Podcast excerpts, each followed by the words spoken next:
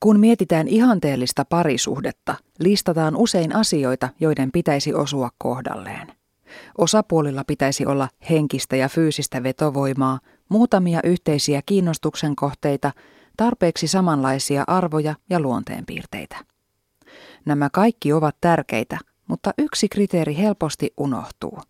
Se on mielestäni kaikkein tärkein. Pitää valita kumppani, jonka traumojen kanssa pystyy elämään. Sillä traumoja on meillä kaikilla, myös kaikkein ihanimmilla ihmisillä. Useimmilla traumat ovat lieviä, sellaisia, jotka eivät paljon arkea haittaa.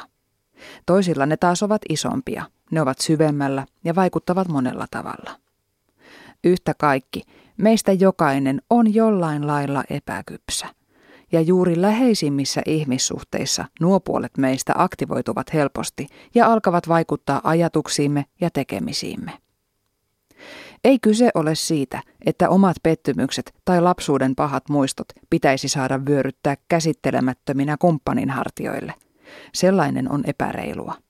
Ei rakkaussuhteen ole tarkoitus olla mikään hoitosuhde. Kyse on siitä, että parisuhteessa olemme paljaimmillamme.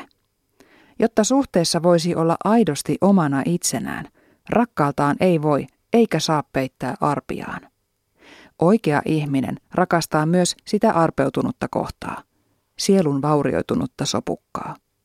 Hyväksyy sen ja katsoo sitä lempeydellä. Silloinkin, kun kumppani taantuu epäkypsäksi kakaraksi. Jos synkkiä puoliaan joutuu salaamaan, syntyy suhteeseen kynnys, jonka ylittäminen muuttuu sitä vaikeammaksi, mitä pidemmälle suhde etenee tai mitä isompia vaikeuksia se kohtaa. Hankalat elämäntilanteet aktivoivat aina kaikki aikaisemmat menetykset ja pettymykset. Silloin, jos koskaan on tärkeää, että kumppani tajuaa, mistä tuulee. Sillä siinä se on. Kynnyskysymys. Pystyykö elämään toisen kanssa silloinkin, kun tämä käyttäytyy epäloogisesti, pelkää asioita, joita ei tarvitsisi pelätä, tuntee epävarmuutta varmoista asioista tai on jollain muulla tavalla ärsyttävästi kompleksinen. Pystyykö sietämään sitä, että nämä vammat ovat perua ajalta, jolloin ei ole kumppaniaan edes tuntenut, mutta itse joutuu niiden kanssa arkeaan viettämään? Varsinkin kun itsekin on todennäköisesti jollain lailla haavoitettu ja vajavainen.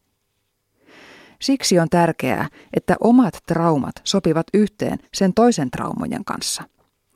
Alkoholistin lapsi todennäköisesti ahdistuu päihdeongelmaisen kanssa. Petetty ei ehkä koe oloaan hyväksi ihmisen kanssa, joka ei kestä sitoutumista.